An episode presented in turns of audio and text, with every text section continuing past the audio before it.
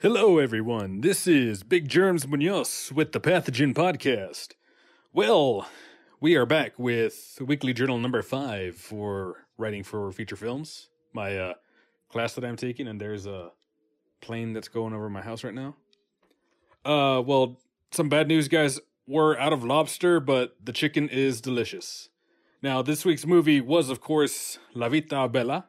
Now, the main topic we will discuss is the format the overall importance of the format in the narrative process. It shows the writer's professionalism and their ability to make the script readable. Now, this film, my general my general impression, roller coaster of emotions. I went from laughing my ass off in the beginning to, you know, being on the edge of my seat. And this film was it was really cool. It was able to pull off a healthy blend of hilarity, darkness, and drama all into one. Now, this week, of course, the concept was format. Now, the format helps writers create something such as a script, of course, that can be read by actors, directors, crew members, and college students alike. Without writer professionalism and readability, the format, movie scripts would either be only short stories or novels or just lines of dialogue that someone press enter too many times in between. Now, in order for a writer to get their movie idea across and see it play out on the big screen, they must stick to quote unquote, I'm doing air quotes right now with my fingers, um, the format when writing all their scripts. Now, an audience member can tell when uh, a writer did not follow the format. I'm doing the air quotes again. When the movie starts to feel like an audiobook, just with random characters running around in the background. Advantages of the correct application of the format result in a movie that can be made by the production crew and actors without much difficulty, but relating to trying to figure out, you know, exactly what's happening in the script and what emotions should be conveyed to the audience in specific scenes throughout the movie. Some disadvantages of incorrectly applying the format.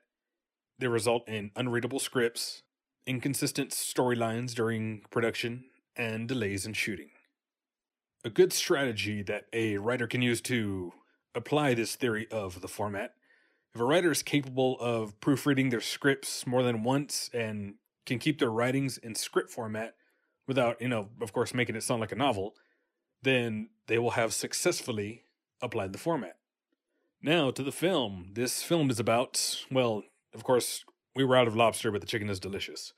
Uh, Guido, the protagonist of the film, has quite an adventure that starts off with his best friend and him barreling down the road in a car with uh, not working brakes to Guido and Dora, who is a woman who kept running into Guido throughout the film and is inevitably her soulmate.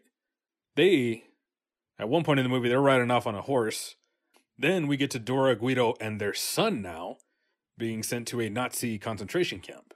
Now, Guido's ability to keep his comedic head throughout everything that happens is really impressive to me.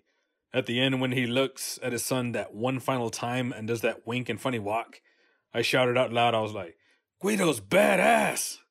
He was staring death in the face, and he continued to entertain his son.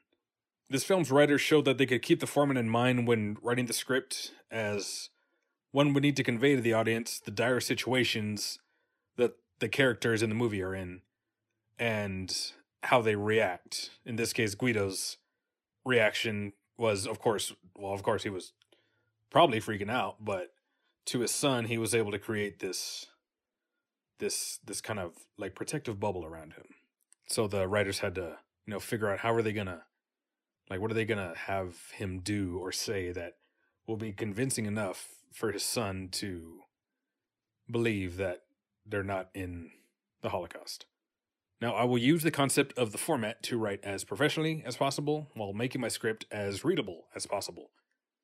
The way the movie was written showed that it is possible to have a very grim plot and what some would say a sad ending, but still be able to mix in elements of comedy and even go so far as to have a father whose uh, comedic skills can make almost any event to his son, of course, seem as if it were like a game or challenge you know, he was able to get his son through the Holocaust by creating a world full of intricate details regarding where they were going, why they were there, and why everyone is dressed as referees.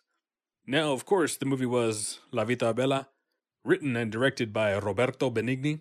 Thank you all for listening. This was Big Germs Munoz. We are out of lobster, but the chicken is delicious.